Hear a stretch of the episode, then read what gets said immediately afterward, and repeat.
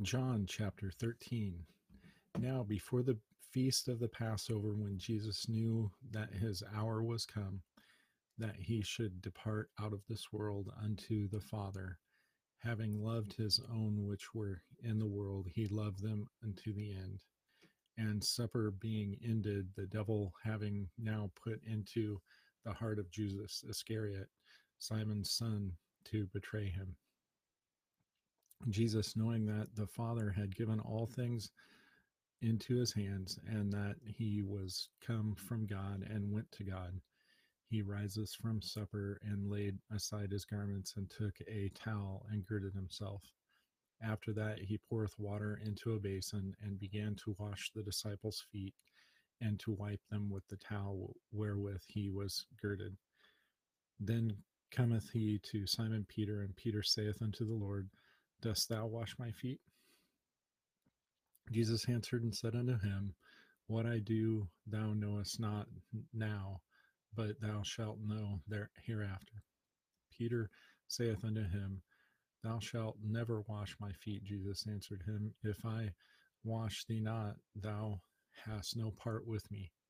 Simon Peter saith unto the Lord, Lord, not my feet only, but also my hands and my head. Jesus saith unto him, He that is washed needeth not save to wash his feet, but is clean everywhere with, and he are clean, but not all. For he knew who should betray him. Therefore he said, Ye are not all clean. So after he had washed their feet and had taken his garments and was sent down again, he said unto them, Know ye what I have done to you? Ye call me Master and Lord, and ye say, Well, for so am I. If I then, your Lord and Master, have washed your feet, ye also ought to wash one another's feet.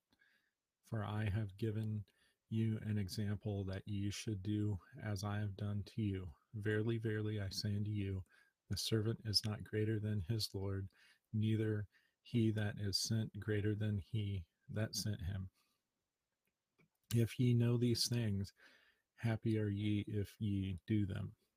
I speak not of you all, I know whom I have chosen, but that the scripture may be fulfilled He that eateth bread with me hath lifted up his heel against me. Now I tell you before it come, that when it is come to pass, ye may believe that I am He. Verily, verily, I say unto you, he that receiveth whomsoever I send receiveth me, and he that receiveth me receiveth him that sent me. When Jesus had thus said, he was troubled in spirit and testified and said, Verily, verily, I say unto you, that one of you shall betray me. Then the disciples looked at one another, um, doubting of whom he spake. Now there was leaning on Jesus' bosom one of the disciples whom Jesus loved. Simon Peter therefore beckoned to him that he should ask who it should be of whom he spake. He then, lying on Jesus' breast, saith unto him, Lord, who is it? Jesus answered, he it is to whom I shall give a sop when I have dipped it. And when he had dipped the sop, he gave it to Judas Iscariot, son of Simon.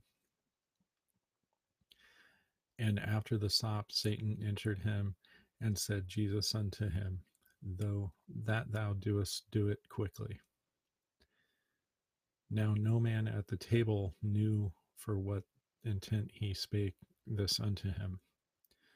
For some of them thought Jesus, because Judas had the bag, that Jesus had said unto him, Buy those things that we have need of against the feast, or that he should give something to the poor.